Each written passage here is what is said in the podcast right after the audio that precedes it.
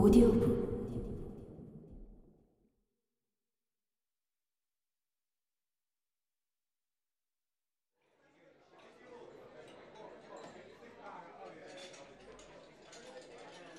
나라마다 칵테일 파티에서 흔히 오가는 질문이 있다. 간단한 말 한마디로 방금 만난 사람에 관한 정보가 잔뜩 들어있는 광맥을 찾아낼 수 있는 질문.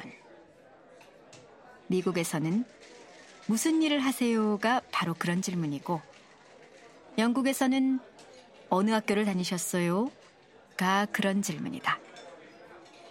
스위스에서는 어디 출신이세요가 그렇다.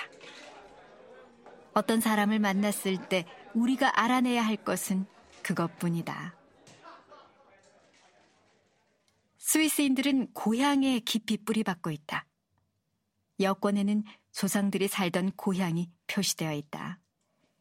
여권을 갖고 있는 사람의 고향이 아니라 그 사람의 뿌리가 된 마을 이름이 적혀 있는 것이다. 그 사람이 그곳에서 태어나지 않았어도 상관없다. 아예 그 마을에 가본 적이 없을 수도 있다. 그래도 거기가 고향이다. 스위스 사람들은 자기 나라를 떠날 때에야 비로소 스위스인이 된다고들 한다. 그때까지는 다들 제네바인이나 취리인이라는 것이다. 각자의 출신지가 그들을 규정한다는 얘기다. 이러니 스위스인들이 향수라는 현대적인 개념을 발명해낸 것도 무리가 아니다. 자신이 있어야 할 곳을 벗어난 것 같은 불쾌한 느낌. 우리가 집이라고 생각하는 장소에서 뽑혀 나왔을 때 경험하는 상실감에 아임비히 독일어로 향수라는 뜻. 이런 이름을 처음으로 붙인 사람들이 바로 그들이다. 이런 생각을 하다 보니 궁금해진다. 행복도 정치와 마찬가지로 지방색을 띨까? 잘 모르겠다. 스위스인들이 지역에 초점을 맞추기 때문에 자신에게 뿌리가 있다는 느낌을 받는 건 분명하다. 하지만 지역을 지나치게 중시하다 보니 나쁜 점도 있다. 조나선 스타인버그는 이렇게 말했다. 옆집에서 무슨 일이 벌어지고 있는지 전혀 모른다. 공용어가 4개나 되는 나라이니 그럴 만도 하다. 하지만 한 스위스인 친구는 이런 말을 했다. 우리 스위스인이 서로 사이좋게 지내는 건 서로 상대의 말을 이해하지 못하기 때문이야. 그럴지도 모른다. 하지만 그들은 분명히 서로를 신뢰한다. 나는 신용카드 번호를 밝히지 않고도 호텔에 방을 예약할 수 있었다. 돈을 미리 지불하지 않았는데도 차에 기름을 넣을 수 있었다. 많은 스위스인이 명예를 기반으로 움직인다. 알프스에 점점이 늘어선 자그마한 휴양 오두막처럼. 그 안에는 음식이 있다. 사람들은 거기서 음식을 먹은 뒤 돈을 놓고 나온다. 캐나다의 경제학자인 존 헬리웰은 오랫동안 신뢰와 행복의 관계를 연구했다. 그 결과 이 두 가지가 불가분의 관계라는 사실을 알게 되었다. 일상적으로 상대하는 사람들을 믿지 못한다면 사회 활동에 제대로 참여하고 있다는 느낌이 들지 않는다. 참여는 신뢰를 낳고 신뢰는 참여를 뒷받침한다.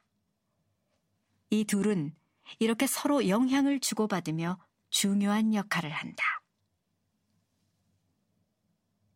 이런 말도 한번 생각해 보자.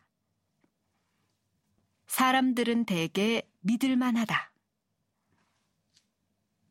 여러 연구 결과 이 말에 동의하는 사람이 그렇지 않은 사람보다 행복한 것으로 드러났다. 이웃을 믿는 것이 특히 중요하다. 단지 이웃과 알고 지내기만 해도 삶의 질이 눈에 띄게 달라진다. 한 연구 결과에 따르면 특정 지역의 범죄율에 영향을 미치는 모든 요인 중 가장 커다란 차이를 만들어내는 건 순찰 경찰관의 숫자 같은 것이 아니라 자기 집에서 걸어서 15분 거리에 살고 있는 아는 사람의 숫자다.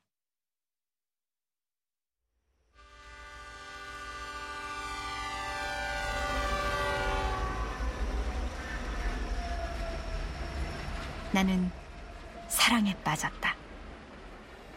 내가 사랑하는 상대는 여자가 아니다. 사람도 아니다.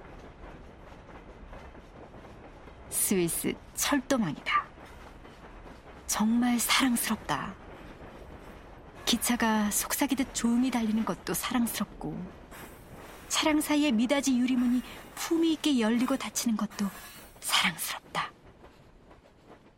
재킷을 입은 승무원들이 금방 뽑은 커피와 크로아상을 들고 돌아다니는 것도 사랑스럽고, 진짜 도자기 그릇에 맛있는 음식을 담아 내 놓는 식당차도 사랑스럽다.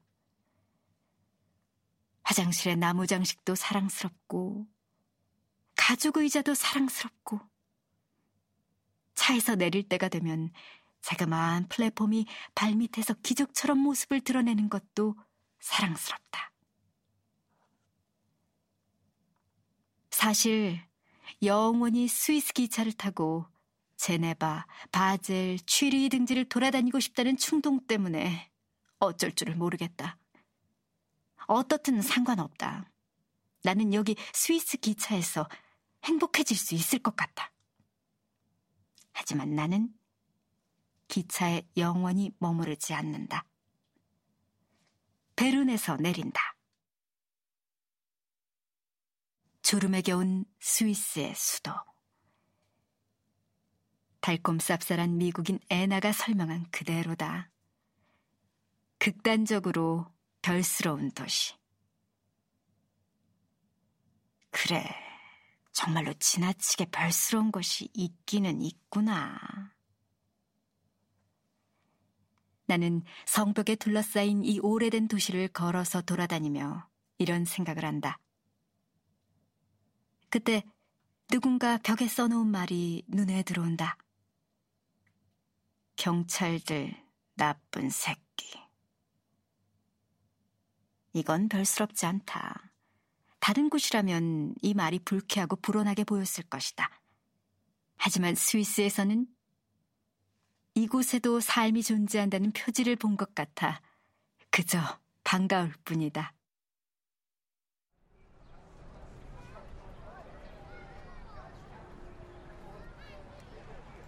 나는 스위스 의사당을 찾아간다. 웅장하고 화려한데도 어찌된 영문인지 억주된 것처럼 보이는 건물이다. 나라마다 상징적인 인물이 있게 마련이다. 그 나라의 모든 것을 깔끔하게 요약해서 보여주는 동상 같은 것. 이오지마에는 국기를 개양하는 해병들.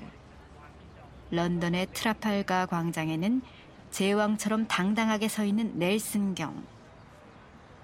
스위스에는 중재자 니콜라스라는 사람이 있다.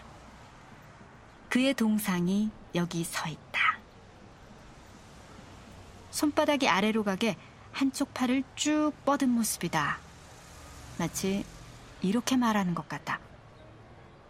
마음을 가라앉히시오, 여러분. 우리 이성적으로 대화를 해봅시다. 정말 스위스답다.